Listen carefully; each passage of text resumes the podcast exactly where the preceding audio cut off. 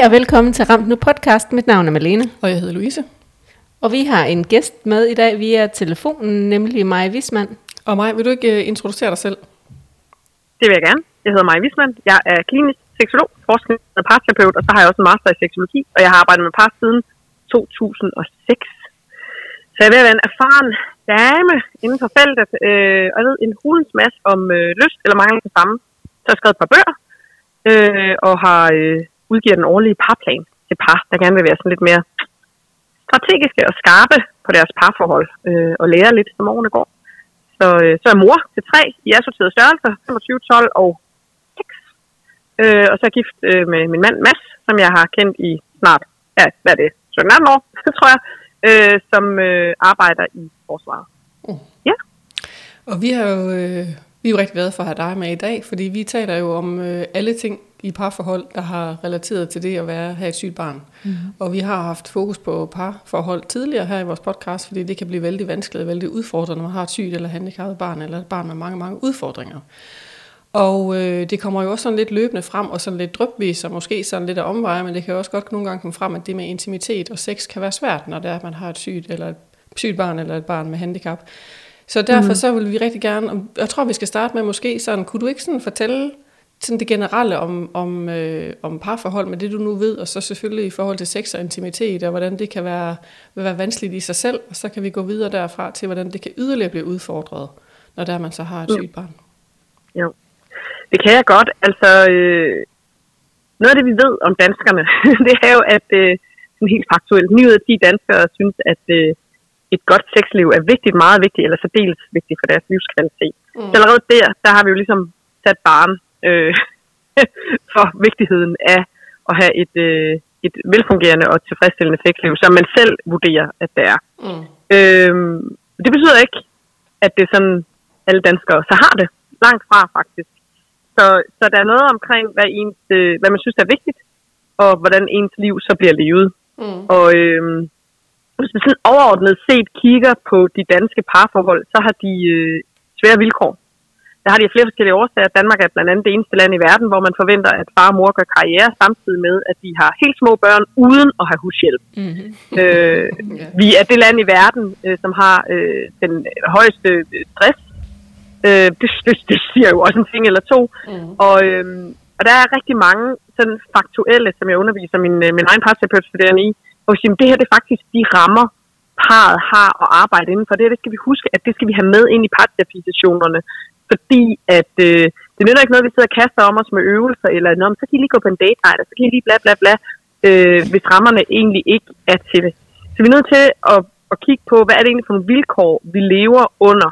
Hvordan er det, vi har indrettet os i vores liv, øh, i vores familieliv, i vores parforhold, i forhold til vores arbejdsliv? Er det et liv, der fordrer et sundt mentalt helbred, øh, er det et liv, der fordrer en, øh, en øh, naturlig øh, lyst? Har vi et parforhold, hvor vi både har, har, jeg, har jeg individuelt et liv, hvor jeg øh, kan mærke lysten i mig selv, men har jeg også et liv med min partner i relationen, hvor at jeg har det så godt med min partner, så jeg også har lyst til min partner. Mm. Øhm, og der har vi bare sat nogle, øh, pardon my French, virkelig absurd dårlige rammer op. Ja. Ja. Så, og, og, og det viser sig jo også i folk, der søger parterapi, folk, der søger seksologisk rådning, øh, rådgivning. Øh, altså, øh, det, det, det, er, altså, vi har det faktisk ikke særlig godt. Hverken i os selv, eller med vores partner.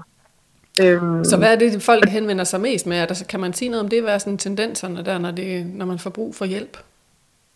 Altså, jeg kan jo tale ud fra min egen praksis. Mm. Øhm, og, og eftersom jeg har, har sat mig tungt på at, at, at nørde meget i lyst eller mangel på samme, så er det meget det, jeg får henvendt omkring. Jeg har også skrevet en bog omkring utroskab, øh, så det betyder også, at jeg sidder med meget øh, mange øh, utroskabscases og, og, og par, øh, og ofte er den meget kompliceret slags. Mm. fordi jeg har den specialiserede viden, jeg har der, og, og, og erfaring med at arbejde med, med svære utroskabscases. Øh, ikke at øh, utroskab kan være nemt vil jeg lige sige. Mm. Men der, der er nogen, der er mere komplekse end andre. Øhm, så, så for mit vedkommende handler det jo meget om, om lyst eller mangel på samme. Øh, og så finde ud af, hvad er det egentlig, der ligger Øh, hvad er barriererne? Hvad er det, der spænder ben? Når vi arbejder øh, klinisk, seksologisk, så arbejder vi øh, biopsykosocialt. Vi arbejder ud fra et øh, biologisk øh, vinkel. Vi arbejder ud fra en psykologisk vinkel. Det er noget af det, I ved en masse om. og så arbejder vi også øh, ud fra den sådan, social-relationelle, kulturelle. Altså, hvordan er, hvordan er det her parforhold, jeg er i? Hvordan har jeg det på mit arbejde? Altså, hvad, hvad, hvordan er den sociale kontekst her? Så, så der er mange indgangsvinkler til det, og hvad kan man sige, at man har en lyst, der ligesom kan få lov til at flyde, som den egentlig skal. Mm.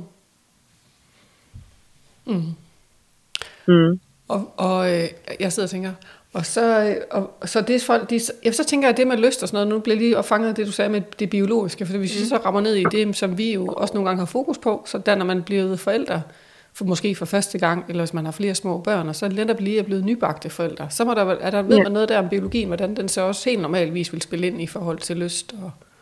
Ja, for pokker, altså øh, rigtig mange par oplever jo, at øh, mange kvinder oplever jo, øh, at øh, den, den hvad skal man sige, øh, jeg skulle lige til at sige råd i hormonerne, men det er det ikke for hormonerne, der gør lige nøjagtigt, hvad de skal. Mm. Men at, at, øh, at, at, at for eksempel prolaktin, øh, som man producerer, når man ammer blandt andet, øh, er jo noget af det, der gør, at, at det sådan forhindrer lysten. Det, det er sådan lidt firkantet sagt, ikke også? Mm. Øh, men, men, men at det, det, det er med til at nedsætte. Så, så, så, så man kan sige, jamen er du ammende, så, og mærker ingen lyst, øh, sådan i dig selv, altså tænker, hvor fanden, hvor fanden blev det af? Mm. Øh, så står min partner, og jeg har lyst til at give ham, eller hende. Øh, og, øh, og jeg mærker, at der er ingen inde i min krop overhovedet. Så man kan godt have en psykologisk lyst, mm. øh, men, men mærke, at, at hormonerne øh, simpelthen spænder ben. Øh, er du meget udmattet, er du meget træt, hvilket giver rigtig god mening, når man står der nybagt forældre, eller øh, for første, anden, tredje, femte, tiende gang, øh, jamen så er, ved vi også, at, øh, at øh, udmattelse, træthed, fatigue er, er en af de ting, der øh, selvfølgelig påvirker lysten for rigtig mange. Det betyder ikke, at det gør det for alle, men, men, men hvis man oplever det, så skal man vide, at man ikke er alene der. Og det, det giver god mening. Mm. Nogle panikker jo og tænker, der er noget galt med mig. Jeg skulle lige øh, sige, taler man nok om, at det faktisk er helt fuldstændig normalt? Det er fuldstændig normalt. Ja, det er forventeligt. Men taler man nok om det? Altså, er det, er det sådan, kom, nej, det er ikke common sense, vel? Nej, nej, nej, nej. Altså, stod til mig, så øh, skulle alle, øh, der bliver forældre, de skulle have sådan en lille øh, tre-dages, øh, det skulle ikke tre-dages, ej, det var måske lige overkanten. Det, det, jeg mente, det var et tre-timers kursus i, hvad kan I egentlig, hvad kan I egentlig forvente her? Mm. Fordi noget af det, vi jo så også ved, når man har fulgt op på det, det er jo, at hovedparten af par efter et år, altså når, når barnet er et år, faktisk er i gang, stille og roligt, med at have et sexliv igen. Så, og det er jo så nogen, der ikke har. Så må man begynde at sige, okay, hvad, hvad spænder ben her? Øhm, lysten er jo klog. Skal vi lige huske, psykologisk set er lysten faktisk ret klog. Så, så, så der er altid gode årsager. Mm. Altid, ofte flere. Men der er altid gode årsager. Men de fleste, som jeg møder, de tænker, at der er noget galt med mig. Og jeg siger, ja, skal vi lige prøve at tage en anden hat på og sige, hvad er det egentlig, lysten fortæller dig? Mm. Eller den manglende lyst. Mm. Hvad er det egentlig, den, den, den, den, den fortæller dig om, hvordan du lever dit liv, og hvordan I har skruet det her sammen? Og hvad kan vi så skrue på, hvis du gerne vil have den igen? Mm. Altså jeg synes, det er interessant i, i forhold til, særligt det i forhold til det, det biologiske. Jeg vidste ikke, at der for eksempel var, øh, at man fik nedsat sit lysthormon, når man ammede, men, men jeg kan jo godt se, at sådan evolutionært, der er det jo rigtig smart, hvis man sådan tænker på urmennesket. Det er øh. mega smart. Ja, ja. det er jo ikke mega, altså, hvis man, hvis man, hvis man holder sig til den sådan evolutionære øh, psykologi, ikke, og, og, og, og kigger på, at når, hvis, du, hvis du er i gang med at amme et barn, så giver det jo ikke mening, at du også skal rende rundt og være højgravid, Nej. og så skulle skurde fra en sabelstiger der. Altså, så er du sårbar med sårbar, sårbar på i forhold til omgivelser. Ikke? Ja. Hvor man så også kan sige, hvis vi lige skal tage en anden vinkel på det, så sige, jamen, hvad er det egentlig, der sker, når man er stresset? Mm. Hvad gør, ja. hvad gør stress? Skal jeg læse til basisseksologi ved Dansk Forening for Klinisk Seksologi? Der skal jeg opgave om, om testosterons, øh, altså kortisolens påvirkning på testosteronen ved mænd med stress.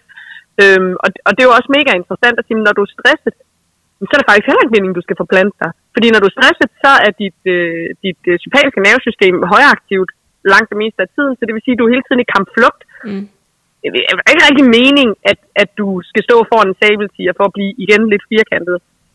Øh, og så sige, Nå, nu er det også bare mega liderligt.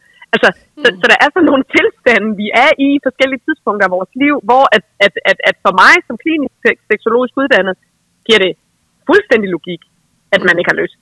Altså, det, det, er jo det, det er forventeligt. Det betyder ikke, og det er meget vigtigt for mig at sige, det betyder ikke, at man ikke kan opleve og have lyst. Fordi der er nogen, fordi det er jo ikke alle, men det er rigtig mange, men der er nogen, hvor det praller fuldstændig af. Og, og noget af det, man for eksempel ved der, der kan være i spil, øh, ikke altid, men, men, men nogle gange, det er jo, at den psykologisk, at man har en ret stærk psykologisk lyst, som faktisk går ind og overruler det andet. Altså, at man er... Øh, man ser, man ser blandt andet ved, ved, ved, ved mænd, som har fået nogle operationer, der for eksempel gør, at, øh, at deres lyst burde være helt væk. Den hormonelle, den kropslige, fysiologiske lyst burde være fuldstændig væk. Men det, der sker, det er, at de for eksempel er vanvittigt gode til at fantasere, eller forestille sig, hvordan de skal stå i badet med deres partner, eller, og det giver dem en lyst. Mm. Hvor man siger, det, det er jo da, det er jo da pudsigt. Så der er, man, man kan sige, at lysten, den har de her forskellige dimensioner, man kan gå ind og, og at, at skrue på, dreje på, øh, være opmærksom på, have lidt fokus på, hvis man er interesseret i at gøre noget ved det. Mm. Men der kan vel også stor forskel på, øh, på partnerne i par, parforholdet, hvem der har mest lyst og mindst lyst. Og ja, det er forventeligt. Ja. Der, der er stort set, det er sjældent, jeg siger altid eller ingenting, ja, okay. men der er stort set altid asymmetri. Ja. Det, det, det, jeg, har, jeg har aldrig hørt om et par, hvor begge havde lyst, på samme tid altid. Nej. Så det er forventet, at der er en asymmetri. Og det er ikke altid, at det er manden, der har mest lyst. Og det er heller ikke altid, at manden bare har lyst, fordi det er hormonelt. Jeg har lige siddet i, i supervisionsgruppen med nogle af de andre kliniske seksologer den anden dag, hvor vi netop snakkede om en af de myter, der er omkring mænd, og mænd har altid lyst. Det her med, at, at vi møder faktisk i vores praksis mænd, også unge mænd, som har det rigtig svært med one night stands, fordi deres lyst bliver vækket af relationen. Mm. At jeg kan godt lide dig som menneske, jeg har lyst til dig som menneske. Og, og, og de føler sig jo voldsomt forkerte i hele den her øh, giftige maskulinitetsbillede, øh, toxic masculinity, vi har af, hvad mænd burde kunne, og hvordan mænd i virkeligheden er. Fordi sådan er mænd ikke i virkeligheden. Nogle mænd er sådan, og andre mænd er sådan. Men, men hvis, hvis det er sådan her, en mand burde være, så falder de jo udenfor, mm. og så føler de sig voldsomt forkerte, og kan faktisk komme ind i nogle, nogle øh, ængsteligheds- og nogle angsttilstande, og de kan, de kan opleve et kæmpe pres, og og det i sig selv øh, fordrer jo på ingen måde lyst. Mm. Øh, så, så der er mange af de her myter, hvor man må sige, mm, dem skal vi altså lige have rocket lidt ved, så vi kan hvile i, at det er sådan her, jeg er som menneske, og lige nu, da jeg skulle presset, eller jeg har været op, jeg er op fire gange om natten, og det har jeg været i det sidste halve år, det giver god mening, at jeg ikke mærker min sådan kropslige lyst helt af sig selv, min spontane lyst, signalerne fra hjernen til underlivet, der, der simpelthen kroppen det skulle få træt til at registrere yeah. det. Mm. Øh, men det betyder ikke, at vi ikke kan lægge os ind i sengen. Tænd et par serinlys, skrue op på varmen, bare lægge og kigge på hinanden og kysse lidt, og så se, om vi kan få vækket en lyst. Mm. Det fordrer jo, at man har lyst til det. Mm. Det er klart. Jeg synes, det er, lige i forhold til det, du sagde med mænd, der kom jeg faktisk til at tænke på et program, jeg så i fjernsynet med en masse unge mænd, som tog Viagra, fordi der var et kæmpe stort præstations Øh, pres. Ja, pres lige præcis. Øhm, som ja. jeg også tænker, der er jo noget sådan i samfundet, der er helt galt. Altså som, mænd, som om mænd, de skal bare være liderlige og præstere hele tiden. Øhm, præcis. Og det er et kæmpe problem. Ja, det, altså, det, altså jeg, jeg blev i hvert fald ret overrasket over, hvor mange sådan helt, helt unge mænd, som jo i virkeligheden ikke havde brug for Viagra, men som tog Viagra for at kunne have sex. Ja, og få lov at få det på recept. Ja, de, de fik det så ulovligt, de her mænd, jeg så. Okay, ja, men nogen får det faktisk også på recept, og man ja. kan sige, det er jo selvfølgelig en, et skøn fra gang til gang, fordi der er også nogen, der psykologisk har brug for at have den oplevelse, altså have, have nye oplevelser af, at, at jeg kan godt. Mm. Men, men vi er også bare nødt til at snakke om det her med, jamen, selvom du er en ung mand og går i byen, øh, hvis du drikker dig i hegnet, mm. jamen, så er det jo ikke meningen, at du nødvendigvis skulle kunne få den op og så. Mm. Altså, der er jo noget med alkohol, eller ting, du kan... Andre rusmidler, at blive sådan lidt gammeldags i mit udtryk, øh, du kan putte i din krop, øh, som gør, at du enten ikke kan få rejsning, eller ikke kan få udløsning, eller... Altså, vi er nødt til at tale om, hvordan fanden er det, den her seksuelle funktion, den virker. Mm. Øhm, og hvad bliver den påvirket af? Men vi har det her, de her fortællinger om, hvad burde en mand kunne, hvad burde en kvinde kunne. Og det, øhm, og det er hvordan, ikke mærkeligt, og det, det stadig, spænder ben. Ja, undskyld mig, jeg afbryder, men er det ikke også mærkeligt, at vi så skriver 2023, mm. og så har vi stadig de der simpelthen sejlede myter om, hvordan noget burde og ja, kunne måske kønsstereotyper, ja. altså og begge dele. Jeg synes, det er skide irriterende. Ja. Nå, men virkelig, jeg, altså, ja. jeg, jeg, bliver, jeg, og jeg bliver faktisk ked af det, fordi altså, jeg har, jeg har en, en, en stor søn på 25, og han har kammerater. Ikke? Altså, når jeg kigger på dem, det er bare søde, dejlige, velformulerede øh, unge mænd, der bare rigtig gerne vil, øh, vil have en kæreste. Øh, følelsesmæssigt intelligente, og altså, øh, og de skal slås med de her ting. Mm. Der er jeg måske ikke en helt normal mor i den henseende, fordi jeg er lidt fagligt skadet. Øh, men, men, men jeg kan godt finde på at tage sådan nogle snakke Mm. og sige, hallo, nu skal I altså lige være opmærksom på, at øh, nu siger jeg lige noget, som muligvis gør nogen røde kinderne. Mm. Øh, altså, men, men, men øh, kan jeg godt finde på at sige til dem, ikke? Men, men, men det er simpelthen fordi, at ja, det, er- det, det, det er ikke bare, øh, ej, det er også træls, at det er sådan, altså det her, det er jo skadeligt. Altså når vi mm. er der, hvor vi begynder at spise noget for at kunne noget, Mhm. når, vi, når, når, når vi er der, hvor at vi, vi tror, vi er unormale, eller hvor vi bliver nødt til at gå fra hinanden, fordi når, når jeg elsker ikke min partner mere, som mange kvinder fortæller, hvis jeg holder op med at have lyst, så må det være, fordi jeg ikke elsker min partner mere. Stop, stop, stop, stop, stop, stop, stop. Mm. Så læser de et eller andet pisse dårligt råd online, øh, om at de bare skal gå i seng med deres partner, fordi så kommer lysten af sig selv. Øh, og så ligger de der og har sex og knas tørre, og partneren føler det som et overgreb. Nå, vi skal bare blive det, fordi at, øh, at øh, eller, øh, så kommer lysten af sig selv. Jamen, det gør den faktisk ikke. Det skal, man, det skal stoppe med. Det lyder som, altså, der er sådan et helt informationsniveau, kan man næsten kalde det, som, som øh, der mangler et eller andet sted langt, langt, langt tidligt. Ja, så er vi næsten helt tilbage til ja, seksuel undervisning i folkeskolen, eller hvad? Jeg, jeg, jeg kunne faktisk godt tænke mig at vide, om du ved, om de, de her ting, de er blevet bedre eller værre igennem tiden. Fordi jeg tænker også i gamle dage, måske jeg tager fejl, men der var det meget sådan... Øhm, jeg kan ikke finde det rigtige ord, men sådan en nødvendighed at have sex for forplantningens skyld. Ej, det er selvfø- mm. selvfølgelig heller ikke rigtigt, for folk har også tidligere haft sex for lystens skyld. Men jeg tænker, tror du, at folks seksuelle liv er blevet nemmere eller sværere? Altså, er der, er der mere sådan fokus på, at du skal præstere, at du skal være liderlig og virkelig give alt muligt, og have overskud til alt muligt, samtidig med, at Jeg du tror, også skal have en karriere og sådan noget? Jamen, jeg tror, der sker en forskydning. Okay. Fordi nu er er jo ikke voldsomt mange år, vi skal tilbage, før man fik rabat på at voldtage Mm, mm. sin partner. Ja. Altså, og, og jeg mener vidderlig rabat. Altså, Jamen, du jeg blev- ved du godt, fik du en mener lavere straf. Ja, ja. Altså, så man kan sige, der er sket en forskydning i problematikkerne. Øh, og det vi kan se, det er, jo mere der bliver talt om det, jo flere henvendelser kommer der faktisk også til, de, til den seksologiske rådgivning. Jo flere henvendelser får den almen praktiserende læge.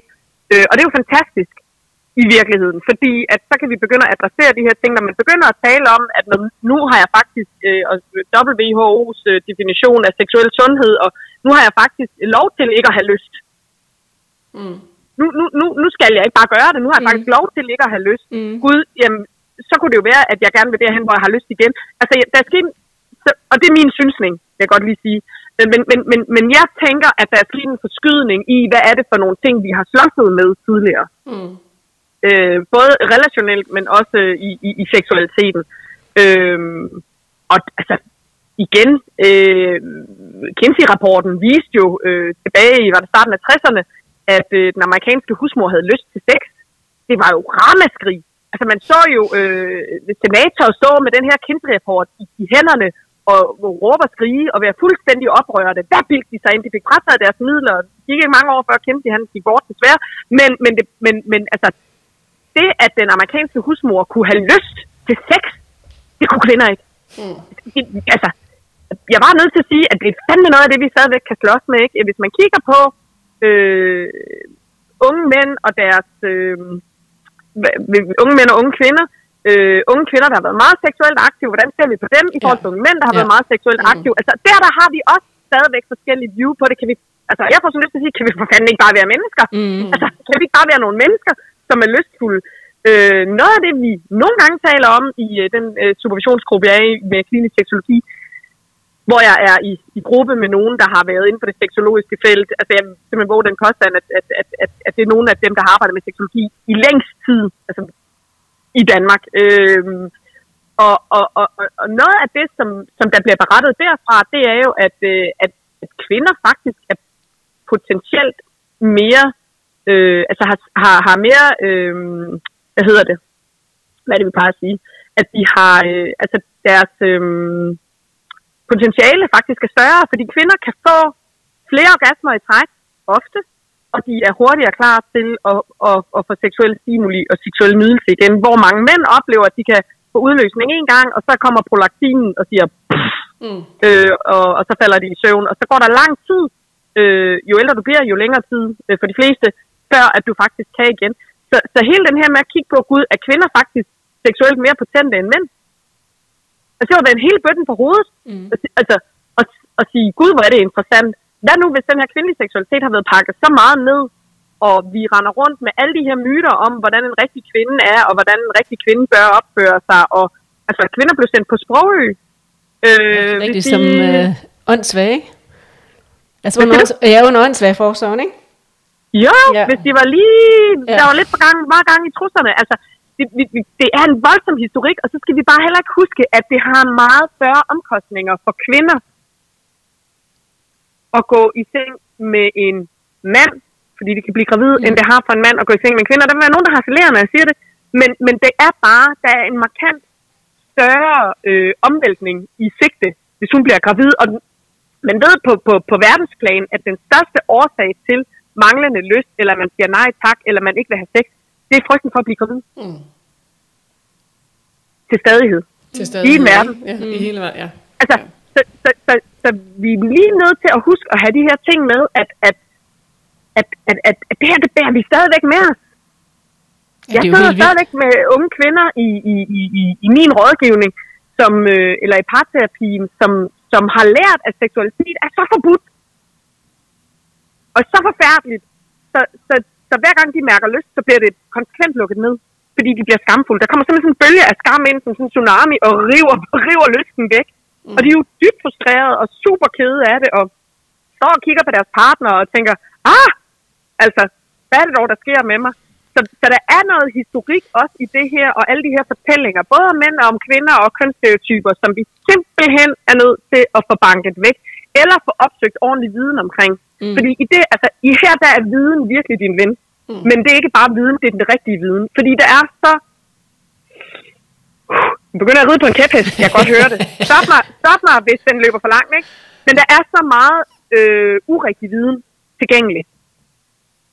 Og noget af det, jeg jo godt kan lide ved Google, øh, det er, at Google jo gør sig rigtig umage med at finde ud af, hvem er kilder til de tekster, der bliver skrevet her. Er det nogle valide kilder? Er det nogen, vi faktisk kan regne med? Er det nogen, vi kan stole på, som man kan have? Og, og det er noget af det, Google faktisk øh, fremhæver. Det er øh, sider, hvor at dem, der har været forfatter, der kan man se andre steder på nettet, at, at det er nogen, man kan regne med. Mm. Så, så, så, så men det er bare for at sige, at der stadig, altså selv Google er opmærksom på, at vi er nødt til at sortere dårlig viden fra. Mm. Ja, så der er simpelthen de steder misinformation og, øh, og, og myter, der florerer stadig i bedste velgående. Jeg lavede en undersøgelse øh, på min egen Instagram-profil. Jeg har 20.000 plus følgere eller sådan noget. Så lavede min story, og så har I nogensinde fået det her råd? Du skal bare dyrke sex, hvis ikke du har lyst, fordi så kommer lysten. Har du nogensinde hørt det? Over 50 procent sagde jeg. Mm.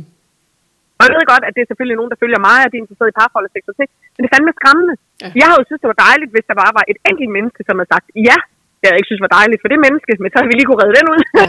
men, men det var virkelig mange. Og, og det væltede ind i min indbakke med den ene mere forfærdelige historie efter den anden. Så var det sundhedsplejersken, der havde sagt det, så var det lægen, der... Altså, det skulle fagfolk også. Øh, så var det familierådgiveren, altså, så var det psykologen. Ja. Altså, Ja, jeg skulle lige til at sige, jeg sidder jo også nogle gange med nogle par, og særligt forældre, hvor det også er, at man så er udfordret i forvejen, for eksempel, som jo også er temaet her for mm. vores podcast, det der med syge børn, eller børn med andre udfordringer. Så, det der, så, skal man, så er man nødt til bare at holde gang i noget. Ikke? For ellers så er man en dårlig partner. Det er, det er mm. ret udbredt, det kan jeg godt genkende fra min praksis også. Ikke? Ja. Og, som, og, hvad, og så, så må vi jo snakke om, hvad det, vi skal holde gang i? Ja. Altså, men, er, men, det, er det partout en udløsning, vi skal have? Skal vi have en orgasme?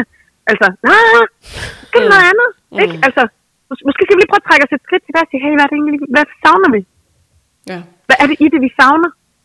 Og så bliver jeg helt vildt optaget, at du siger alt det med alle, alt det, man både ved historisk, og det, der stadig findes og florerer øh, rundt omkring, og så netop alle de der sådan helt biologiske markører, der laver mm. normale benspænd, vil jeg sige, i de her småbørnsfamilier eller i børnefamilier. Ja. Øh, og så tænker jeg det, og det er så oveni den betydelige stress og kriser og sorg, der er oveni det så at have børn med udfordringer. Ja. Eller en partner med udfordringer, som jeg skrev afhandling om. Mm. Ja, præcis. På master i seksologi. Ja. Ikke? Jeg skrev ja. om behovet for seksologisk rådgivning hos veteraner i PTSD-behandling, ja, som får ja. nada. Ja. Ingen seksologisk rådgivning, til trods for, at de fleste, langt de fleste af dem faktisk bliver medicineret med en medicin, der i over 90 procent af gangen faktisk slår sig ud på seksualiteten. Ja.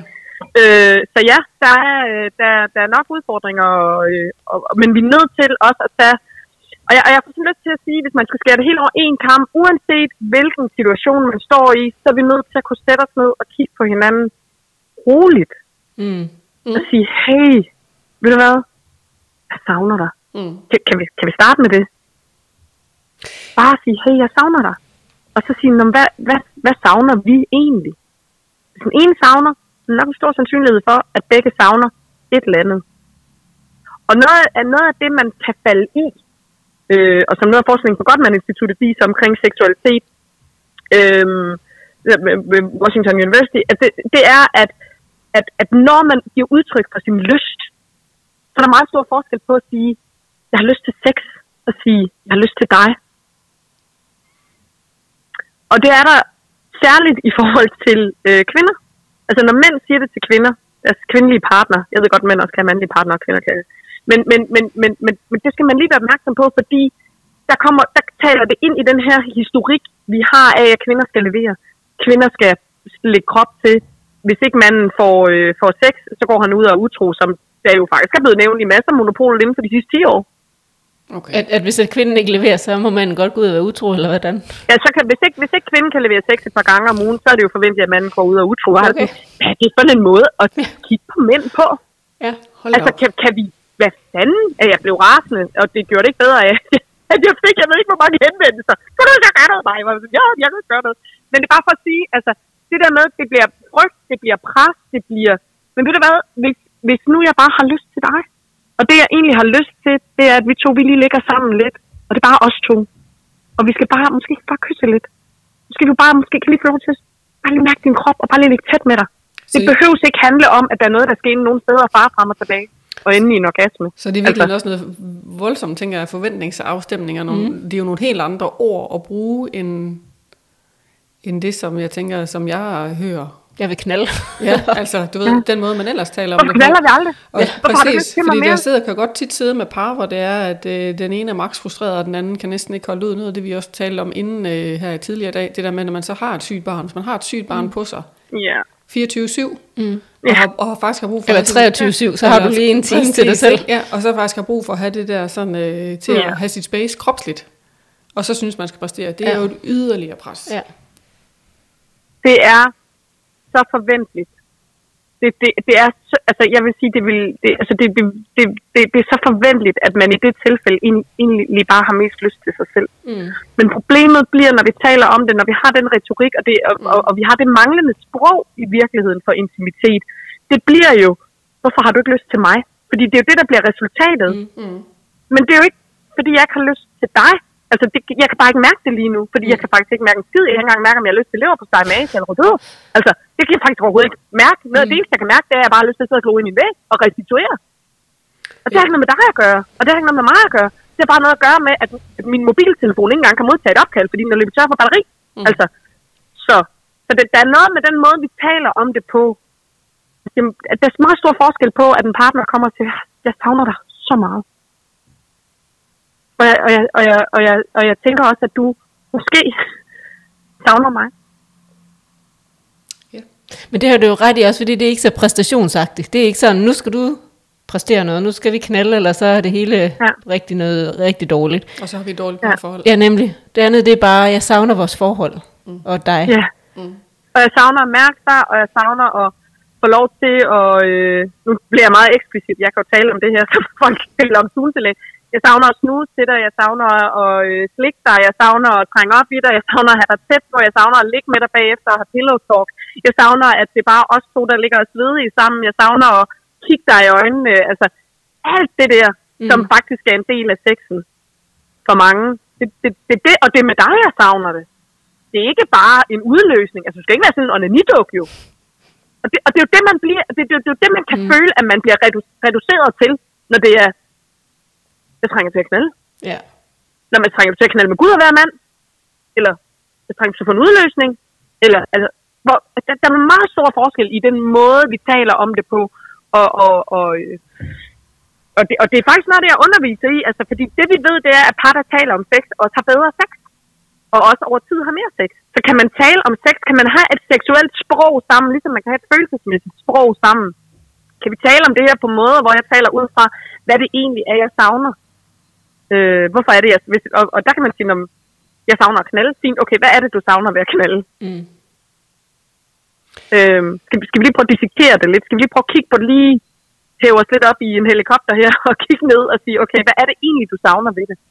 Jamen, jeg savner, at hun, øh, nu bliver det lidt stereotyp, men savner hun, hun tager min hånd og kigger mig i øjnene og kysser, og jeg kan mærke, at jeg er begæret, eller det er der, jeg er følelsesmæssigt connecter med. Men det er jo noget af det, vi ved fra Projekt Sexus, at, øh, at mænd faktisk en højere procentdel af gangene end kvinder, en lille bitte procentdel, højere end kvinder, øh, har sex med deres partner for at connecte med dem følelsesmæssigt. Mm. Det er sådan en, en, en, en, nogle tal, der, der, der ja, jeg har aldrig oplevet, at det kan komme bag på nogen. Men, men, men det siger også noget om, og det, og det trækker mænd ud af den der rolle med, at de har kun sex for at få en udløsning. Mm. Og de tænker på sex hele tiden, ikke? Øh, ah, altså, igen, der er noget, øh, der er noget øh, følelsesmæssigt i, i det her også. Der, der er et følelsesmæssigt aspekt, et relationelt aspekt, det er vi nødt til at kigge på. Hvad gør det, hvad gør det ved os som par? Hvad gør det ved mig som menneske, hvis jeg lige pludselig bliver usikker og i tvivl om, om det er fordi, du faktisk ikke vil mig mere? Ja. Må, må, må, måske er det faktisk fordi, at det er mig, du ikke vil. Ja. Kan, kan vi snakke om det? At det er det, det gør ved mig. Og, og, og den, den, den, der, ligger, der kan ligge virkelig meget under. Kæft, hvor det irriterende, vi ikke knaller mere. Altså, der kan, ja. hvis man begynder at folde den ud, ja. øh, og sige, okay, hvis vi kan komme ned i noget, der er lidt, lidt, lidt mere, hvad skal man sige, lidt mere desikeret, lidt mere nuanceret, hvad er det egentlig, du savner, hvad ligger nedenunder, hvad gør det ved dig, når det ikke er til stede, hvad gør det ved dig, når det er til stede, så, så bliver det mere håndgribeligt, og det, bliver, det, det, bliver, det bliver nemmere, det betyder ikke, det er nemt, men det bliver nemmere at håndtere, og det bliver mindre en kløft imellem os. Det bliver mere noget med, hvordan kan vi to samarbejde om at få sat nogle rammer, fordi du er min ven, så du skal selvfølgelig ikke have det sådan, og jeg skal jo heller ikke have det sådan, at jeg er så udmattet, så jeg ikke engang kan lave en vurdering af, om jeg har lyst til at vaske mit hår, når jeg går i bad. Så i virkeligheden har jeg lyst til at gå op og, og sove, men jeg ved, at jeg skal i bad. Altså, det er jo det niveau, mange par er på, når de står i sådan en situation. Mm. Hvad vil du egentlig anbefale? Nu har vi jo dig her i dag, så nu tænker jeg, nu skal vi have nogle anbefalinger. Hvad vil du anbefale til sådan, sådan nogle, øh, altså både jo småbørnsramte, ofte familier, men også øh, forældre øh, med børn, der er udfordret, der er syge, hvor der er, at øh, der er en ulige skæv fordeling mellem parerne i forvejen, fordi der er en, der har tabt arbejdstjeneste, hele tiden skal have kontakten til systemet, podcast, systemet ja. som vi også øh, kommer ind på i nogle andre podcasts, der har været omkring, som er enormt omfattende og udmattende. Hvad vil du, hvis du skulle komme med sådan nogle gode råd til sådan et parforhold, hvor de jo alle sammen på et eller andet punkt også nogle gange bliver bange for, om deres parforhold kan holde til det? Ja, jeg vil starte med at sige, seksualiteten, it's not about you. altså, ja. det, det, det er virkelig, it's not about you. Hvis din partners lyst er ikke eksisterende, så er det med stor sandsynlighed ikke noget med dig. Og hvis det er noget med det, der foregår i jeres relation, så skal I selvfølgelig have kigget på det. Mm. Når det så er sagt, så skal vi huske, at der er forskel på seksualitet og sensualitet. Og sensualitet er ofte det, der foregår uden for soveværelset, og som i virkeligheden bliver til et forspil, uden vi egentlig er klar over det, til det, der skal foregå inde i soveværelset. Så jo, jo mere vi egentlig dyrker og være vanvittigt gode til at være uden for soveværelset, og det, som man i den, den forskningsbaserede parterapi for Gottman Institut i hvert fald kalder, øh, eller i hvert fald Gottman Institut kalder for, for venskabsparametrene, jo, jo, jo kortere er vejen faktisk til selve seksualiteten inde i soveværelset. Så hvordan kan vi optimere på os uden for soveværelset? Igen velvidende, at den følelsesmæssige forbindelse imellem os to faktisk har en rigtig stor betydning for vores lyst til at få lyst, hvis ikke vi har lyst i forvejen. Det er jo så det er jo et meget, meget godt punkt, tænker jeg i virkeligheden. Ikke? Og, og, og jeg tænker, et af de steder, man kan gå ind, fordi hvad betyder venskabsparametre? Så hvad, hvad fanden snakker damen om? Mm. Øh, I de parforhold, som I beskriver for mig, er der jo øh, virkelig meget at sætte pris på, den anden partner gør. Ja, du tænker anerkendende. Jeg tænker anerkendende. Og jeg, og jeg mener virkelig, jeg sætter pris på. Ja. Og det er vi helt absurd dårlige til i Danmark. Mm vi er virkelig dårlige til at i tale sætte, øh, hvad vi sætter pris på, den anden gør. Fordi det går jo nok lige op. Eller hvorfor skal jeg, hvorfor skal jeg rose, at øh, hun hænger vasketøj op? Det er jo hendes opgave. Ja, ja. Men det er sgu meget rart, at der er nogen, der siger, det var da lækkert, at øh, du lige fik lavet med. Mm. Så slap jeg for det. Altså, og, så, og det gør nu, det virker tydeligvis ikke. Så lad os prøve at gøre noget andet. Mm. Øhm, og, og det jeg virkelig har noteret mig, da jeg øh, hørte et, et, øh, en, en, en forelæsning en af verdens førende forskere i, i parforhold, han blev spurgt, og jeg har ham sige det flere gange siden, han blev spurgt, hvis der var én ting par kunne gøre i dag, alle par, som de vil, de vil, altså det vil ændre deres parforhold over tid, hvad vil det så være? Mm. Og der siger han en eneste gang, og det var meget rørende at høre ham sige det live også, at det er at skrue op for verbal anerkendelse, Mhm. værdsættelse, sætte pris på, taknemmelighed, komplimenter og ros. Mm. For hvis ikke jeg bliver fortalt, at det jeg gør har betydning for dig, så kan jeg i en presset situation, hvor man har brugt udtrykket, man er helt i kulkælderen. Altså, man er lav på søvn, man er lav på alt. Mm. Ikke? Egen tid. Alt det, som vi ved, der også taler ind i livskvaliteten. Øh, der kan de her trætte tanker, så vi er i kulkælderen, tankeelevatoren er i kulkælderen, kvaliteten af vores tanker er bumlende lav. Altså sandhedsværdien af tankerne er sindssygt lav. Så kan jeg hurtigt komme til at tænke, at jeg ikke betyder noget for dig. Selvom, fordi du har ikke undertekster i panden. Mm. Så selvom at du, at det, at det er jo en statshemmelighed ofte, jeg skriver nogle gange om det på mine sociale medier og mit nyhedsbrev, det er jo en- for mange er det en statshemmelighed, at, at, at, at de kan lide deres partner. Mm. Så, så det der med virkelig, når parforholdet bliver udfordret, og simpelthen skrue op for det her. Og hvis man gør det, inden parforholdet bliver udfordret, så vil man faktisk se, at man har en buffer. Og det kalder man en følelsesmæssig bankboks. Og det er meget interessant at se, at par, og det, det, det ved man blandt andet fra nogle observationsstudier, men at par øh, er, går igennem svære perioder, og jeg, jeg er godt klar over, at dem, vi taler om her, forhold til syge børn, det er meget, meget, meget lange, og for nogen altid. Mm. Det, det er godt klar over Livslang, ja. øh, livslang, ja. At, at, at, at, at for par, der, der har ligesom den her buffer, lad os sige, det er en stresssygemelding, så kommer der en stresssygemelding, så kan man nemmere komme igennem den, fordi man har en reference at falde tilbage på. Man ved godt, at under normale omstændigheder, øh, skulle jeg til at sige, jamen, der har vi faktisk et skide godt parforhold. Der er der sat pris på det, jeg gør. Det er værdsat. Min partner elsker mig. Det bliver jeg fortalt. Så, så der er noget omkring den her verbalisering af at fortælle, hvad man faktisk sætter pris på ved den anden. Og det er dejligt, du sad og legede med børnene den anden dag, så jeg kunne tage et uforskammet langt bad. Det var virkelig det, jeg trængte til. Der kunne jeg bare mærke mig selv. Og, og da jeg så kom tilbage, jeg vidste, godt, det var mig, der skulle lave aftensmad, så sagde du, ved du hvad, øh, jeg putter lige ungerne i bilen, så henter vi pizza. Og så, så havde jeg faktisk halvanden time, eller en time, hvor jeg bare kunne sidde og glo ud i luften. Det, det betød så meget for mig. Det var virkelig, altså det, det er lang tid siden, at jeg faktisk er blevet så glad for, at der er nogen, der har gjort noget for mig. Mm. Det, det betød faktisk, at jeg havde lyst til at sidde tæt med dig i sofaen om aftenen, fordi du kunne mærke mig selv, og så kunne jeg faktisk mærke, at jeg også havde lyst til at mærke dig. Mm. Så noget. Så du er i virkeligheden, det er jo i virkeligheden meget mere forebyggende niveauer, det her. Mm. Mm. Men hvad så, men, og det er jo mega godt, men hvad så, hvis du er midt i orkanen, du får et barn, som lige pludselig bliver syg, Ja. øh, er, der, er der så noget, man kan gøre? Er det sådan Det også, samme. Ja. Man kan sige, at de fleste har vel også mere overskud til at sige noget pænt til den anden, end måske også sådan skal være fysisk med hinanden, fordi man bare er så udkørt. Men de fleste kan Ja. vel forhåbentlig lige sige noget pænt. Jo, og, jeg, og, jeg, og det er virkelig det der med, øh, jamen, øh, du tænker det jo alligevel. Mm. Og det, og det er det, vi skal huske. Altså, det her, det handler jo ikke om at drysse øh, glimmer på en hundnord, eller på stoflejs oven på et eller andet grim. Altså, det er, jo, det er jo ikke det, vi er ude i her. Ja. Og det er jo det, der er, fordi folk siger, "Jamen, så skal jeg gå og finde på noget. Nej, det skal du ikke. Nej. Men øh, undskyld mig, men er det ikke ret dejligt, det er altid din partner, der laver aftensmad? Jo.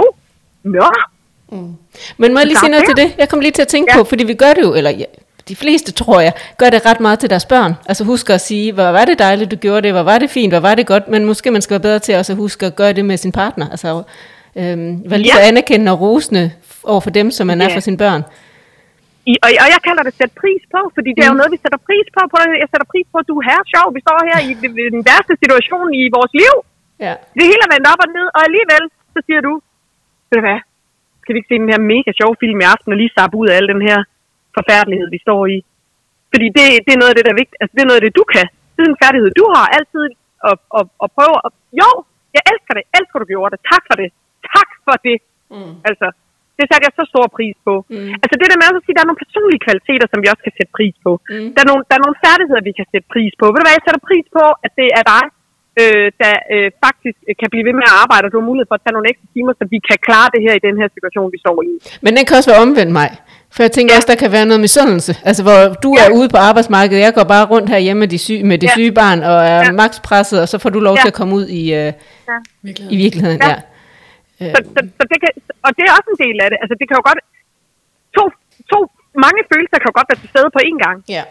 Og de men negative godt, følelser skal vel være lige så valide. Ja, men jeg kan, jeg kan jo godt være grøn af misundelse, og du kan anerkende, at jeg er grøn af misundelse, samtidig med, at jeg sætter pris på, at du faktisk, faktisk er dig, der gør det. Mm. Altså, så, så, så, så det er det der med at kunne gå ind og sige, jamen, hvad er det egentlig, jeg sætter pris på, min partner gør, min partner siger, min partner er.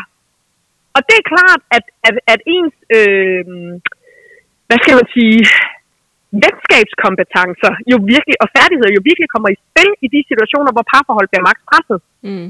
Øhm, selvfølgelig er det der, de kommer i spil, og det er jo også der, man i virkeligheden skal gøre sig ekstra umage. Og det er jo forfærdeligt at det er der, man skal gøre sig ekstra umage. Så det er derfor, det giver rigtig god mening at forebygge, men det er der så rigtig mange, der ikke har mulighed for, fordi de ikke ved, men at det giver god mening. Giver... Det gør vi forhåbentlig om nogle generationer. Ja, men omvendt så giver det jo mega god mening, at det i virkeligheden er i det nære hverdag, man skal det, for der er også mange, som kan sidde og tænke, om det er også det, nu skal vi også have den par weekend væk. Mm. Øh, mm. Og så skal man planlægge det med alle mulige pasningstilbud og børn og alt muligt andet. Ej, så, så jeg tænker, at det er jo enormt befriende for mange af dem, som... Øh, lytter med her, for eksempel. Lytter med her, for eksempel. At det der med, at det er faktisk meget i hverdagen, ja. at man kan gøre Men det meget. er i hverdagen. Ja. Det ja. er i hverdagen, at det gode parforhold, det bliver skabt. Og der er noget til at sige, at hvis man er et par, som virkelig bare hænger med neglene på bjergklippen, og så tænker, nu skal vores parforhold reddes af en, en weekend, et weekendophold. Nu skal vi have noget luksus. Er I ikke søde at sætte forventningerne fuldstændig ned? er I ikke søde at aftale? Er I ikke, jamen, jamen virkelig, ja. fordi det kan give så meget bagslag. Det kan, præcis. Er I ikke søde bare at aftale, at det eneste, I skal, det er at sove mm. og gøre det, som I hver især har lyst til. Mm. Virkelig. Altså, at hvis I skal have lavet op på batterierne, så er I simpelthen nødt til at sætte barnet ned. Jeg har, jeg har mødt det, jeg har ikke talt på, hvor mange gange, men jeg har mødt det i min brevkasser, i min praksis, og når folk de skriver til mig og er frustreret, og jeg bare sådan, jamen vi troede et parforhold, eller weekendophold kunne redde. At høre, hvis I er fuldstændig udskidt æblegrød, og jeres batteri det er i minus 800, ja. så skal I restituere. Ja. Så skal I ikke være op til klokken 3 om natten og sidde og drikke cocktails og lege pisse smarte, fordi det er det, vi synes, vi burde, vi skulle, og i øvrigt have sjov sex. Og, altså, lad nu være. Lad nu være. Den der sex, den kommer, når der er restitution. Mm. Altså, lad nu være med at presse noget frem, og så sidder jeg og græder og siger, men du fik slet ikke restitueret. Ned med forventningerne. Hvad er det vigtigste?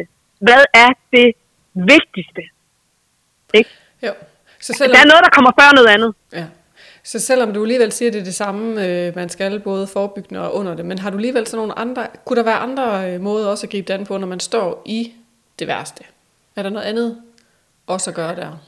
Enten ja, faktisk både for jeg... sig selv, men faktisk også for parret, ikke? Altså jeg tænker også ja. individuelt. Ja. Ja, altså jeg, jeg, jeg, jeg tænker, at det er øh, meget vigtigt, at man er opmærksom på nogle, nogle grundlæggende behov inde i en. Mm og at man får kommunikeret. Når, når, vi, når øh, troet er tomt, så bides hestene. Mm. Så det vil sige, når vi bliver presset, så kommer vi til at give hinanden kritik.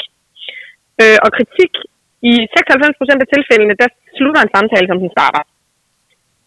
Så det vil sige, at jeg giver min partner kritik i en øh, stram tone, så er der en ret stor sandsynlighed for, at min partners evne til at lytte, og det er ikke min partners vilje til at lytte.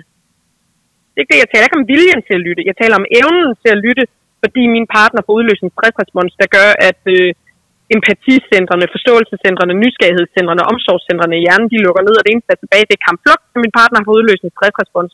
Og i 96 procent af tilfældene betyder det, at min partner går til modangreb, enten giver kritik tilbage, eller begynder at lave forklarmerøv og forsvare, forsvare, forsvare sig selv. Så det vil sige, at det, jeg har brug for at blive mødt i, bliver jeg ikke mødt i. Så noget af det, man kan gøre individuelt, det er at virkelig være opmærksom på, hvordan er det, jeg formidler det, jeg egentlig går og savner. Mm. Hvordan er det, jeg formidler det, jeg egentlig går og savner?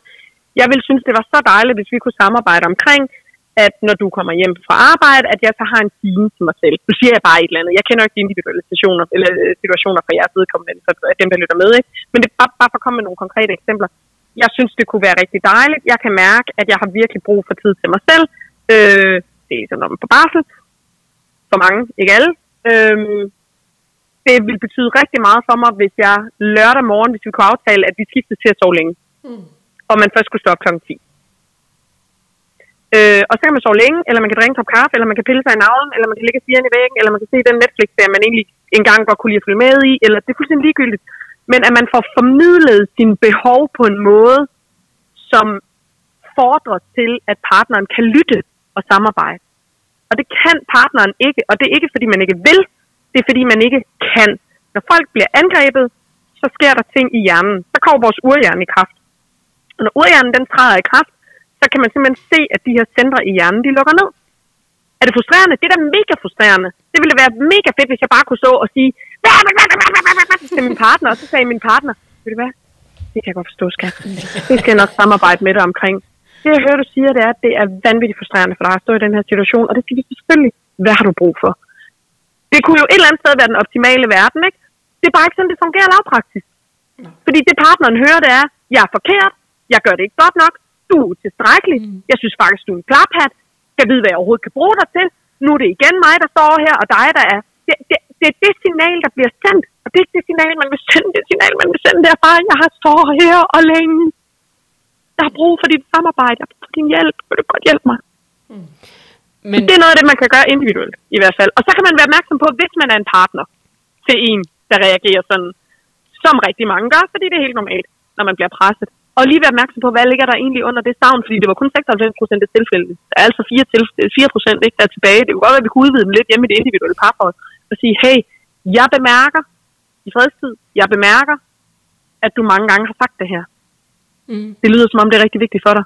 Hver gang det bliver sagt, så kan jeg mærke, at jeg går i forsvar modangreb. Det er noget lort. Nu prøver jeg lige at tage det op på et tidspunkt, hvor vi lige kan snakke om det. Du bliver ved med at sige til mig, at du har brug for det her. Kan vi lige prøve at brainstorme lidt på, hvordan det kan lade sig gøre? Fordi, søde ven, den skal du ikke have det. Så der er simpelthen et individuelt ansvar, og så er der et par fælles ansvar. Fælles ansvar. Ja. ja.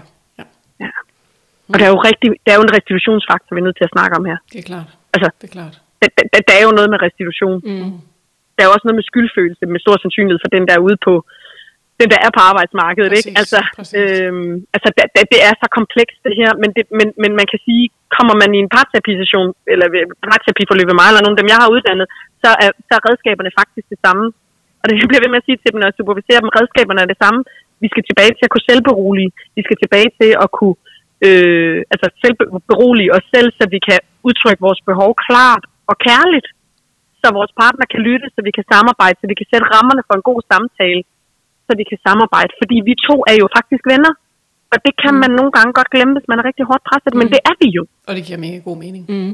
Ja. Men ja, det kan man helt bestemt glemme, når det hele bare er presset, ja. og man er helt ud skide. Altså, mm. ja. I guder, i guder, jeg har en mand, der er i forsvaret. ja, ja. Selv parterapeuten kan nogle gange blive så presset, så hun udtrykker sig uhensigtsmæssigt. Altså, Jamen, det, det tænker jeg, det vil alle jo gøre. Altså, jeg kan ikke forestille Jamen, mig, at der ikke... Altså, vi er jo også mennesker, og jeg tænker, der skal også være plads til, man indimellem, også i parforholdet egentlig, at man er urimelig, og at man kommer til at sige ting ja. på en træls eller forkert måde. Det handler om, hvordan man så samler det op bagefter, tænker jeg. Ja, men det handler også om at kigge på, hvad er der i den følelsesmæssige bankboks. Ja. Mm der har jeg faktisk at trække på, når jeg trækker i minus. Og hvis jeg er god til at værdsætte og sætte pris på min partner, hvis jeg er god til at sørge for, at i alt det svære, vi står i lige nu, der skal du vide, at jeg synes, du gør det pisse godt. Mm. Og jeg værdsætter dig, og jeg synes, du er dejlig. Og jeg synes, situationen er pisse træls, vi står i. Men jeg kan faktisk godt lide dig. Det er jo det, der er hele signalet. Jeg kan lide dig, og du betyder noget for mig. Og det, du gør, betyder noget for mig. Og den, du er, betyder noget for mig. Hvis vi kan blive ved med at holde den linje klar, så er det meget nemmere, når partneren at reagere uhensigtsmæssigt, mm. så, har man, så har man en buffer. Og så er vi tilbage ved de 4 procent. Ja. Så har man en buffer at tage af og sige, hey skat, hvad sker der? I stedet for at sige, ved du hvad, du tog heller godt den anden dag, og hvordan tror du, det er for mig? altså, ja. øh, fordi det er jo sådan, vi er, og, og, og, det, og det er nemlig menneskeligt, og det, der er det menneskelige i det, det er jo, at når vi bliver så presset, at de dele af vores hjerne slår fra, nøjagtigt ligesom vores partner, når vi kritiserer. Men når vi bliver så presset, så der simpelthen er dele af hjernen, der vidderligt ikke er særlig aktive, øh, så bliver vi primitive, fordi så bider vi fra os. Og det skal vi. Fordi det er sådan, hjernen fungerer. Øh, og det er sådan, vi er designet. Og det er, det er godt, hvis vi står over for en sabel, siger. Mm, mm, og det er jo ikke, altså, det, men det er bare sådan, vi opfatter partneren. Men, men det er jo situationen for fanden. Det er jo det, der er så vigtigt. Det er jo situationen, det er omstændighederne, der gør, at jeg bliver så presset. Det er jo ikke min partner, forhåbentlig. Jeg gør det. Øh, og min partners adfærd. Det tænker jeg Men det er partneren, der får det. Præcis, det er en meget, meget vigtig pointe, Mhm. mm. virkelig. Ja, tiden den er ved at være gået. Ja, Jeg synes virkelig, det har været interessant. Jeg synes virkelig, det har været godt. Øhm, vi har været meget stille, vi har Ja. meget, vi sidder her og nikker og nikker og nikker. jeg har faktisk skrevet en masse ting ned, men så er det sådan ligesom, øh, ja, det, det, det, det, det blev lige svært at få det ind, fordi det der, jeg fik bare så mange tanker i forhold til, når du sagde en masse ting, mig. Øhm, men vi snakkede, jo om, vi snakkede jo om, inden at vi måske skulle lave en øh, follow-up med dig på et tidspunkt i efteråret. Ja. Og, ja. og det kunne være rigtig interessant, hvis nogle af af jer, der lytter med, havde nogle spørgsmål, I kunne stille mig sådan helt konkret. Fordi jeg tænker, at øh, der må være mange ting, øh, I kan sidde derude og rumstere med. Og så tænker jeg, at der er noget sådan, nu kommer, når jeg lige siger det, så tænker jeg, at det kan også være svært. Altså, fordi der er vel også noget tabu i at sige, at det er svært. Øh, både sådan seksuelt, men egentlig også bare parforholdsmæssigt. Øh, oplever du det, mig? Jo. Ja, for pokker. Og der vil jeg simpelthen bare gerne starte med at sige, øh, det er helt normalt. Ja. Uanset hvad du sidder med, så er det helt normalt. Mm. Øh, men det ændrer ikke nø- nødvendigvis følelsen indeni. Nej. Men, men, men, men tænk, at øh, hvis, man, hvis man tør, øh, og al respekt for, hvis man ikke gør, men hvis man tør at stille spørgsmål anonymt, Ja. og vi kan tage det med, Mm. så kan det være, at det kan være øh, med til at bryde noget af det. Præcis. Ja, lige præcis. Jeg vil lige høre dig, tror du, nogen de føler, man udleverer sin partner ved at stille spørgsmål? Også selvom det er anonymt. Men muligvis, Ja. muligvis. Øh, men vi skal nok tage kærlig hånd om det. ja. Fordi det er jo slet Fordi ikke det, der er øh, hensigten. Det er jo egentlig bare, nej. at vi gerne vil det bedste for os selv og vores partner. Men, og al vores al adfærd giver jo god mening. Så bare Mm. forstå, hvad mening. Altså, vi, vi er bare nødt til at forstå den. Ja. Mm. Vi er nødt til at forstå den, og igen, når, når, vi bliver presset individuelt, og vi bliver presset i vores parforhold, og vi bliver presset på det allerkæreste, øhm, så, så, så, så ryger vi i overlevelsesmode. Mm. Og så kommer vi bare til at udtrykke os virkelig kluntet Mm. ofte. Ja.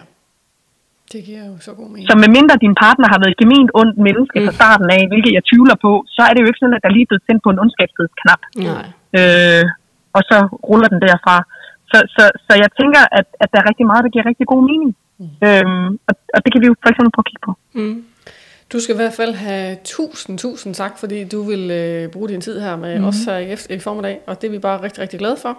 Og så tror jeg, vi vil sige, øh, ja, bare mange, mange tak, og mm. vi, øh, vi følger op. Ja, det gør vi. vi er, jeg tænker, at øh, vi kan lige sådan, når vi lige har øh, hængt op her, eller lagt på her, så, eller på et tidspunkt, så kan Louise lige snakke med dig om nogle datoer i øh, efteråret. Og så, øh, ja, så følger vi selvfølgelig også op med alle jer derude i forhold til spørgsmål. Jeg skal nok lige øh, lægge Ja. noget op nogle forskellige steder. Det er simpelthen så fint. Og tak fordi jeg måtte være med, og, og være med til at lave øh, sådan oplysende, øh, give oplysende viden til nogen, der lytter, og kan blive lidt klogere, og forhåbentlig få rykket lidt ved deres øh, myter og deres... Øh, Endelig. Ja, få lidt, øh, få lidt, øh, lidt, øh, lidt god viden, med, øh, der kan hjælpe dem til nogle øh, små skridt i en, en god retning. Præcis. Det er jo det, vi er store faner af Ja. her på podcasten. Ja. Du skal have tusind tak. Ja. Velbekomme. Mange, mange tak, Maj. Velbekomme. Jeg tænker, det var det for i dag. Jeg synes, det var et rigtig godt afsnit. Jeg synes, Maj, hun fik sagt nogle rigtig gode ting. Nogle, nogle interessante ting, som der forhåbentlig er nogen, der kan få noget ud af. Øhm, ja, og ellers så tænker jeg bare, at vi vil sige tak for i dag. Og husk, at I kan følge os på Instagram og Facebook og via vores hjemmeside Ramt Nu. Tak for i dag. Hej.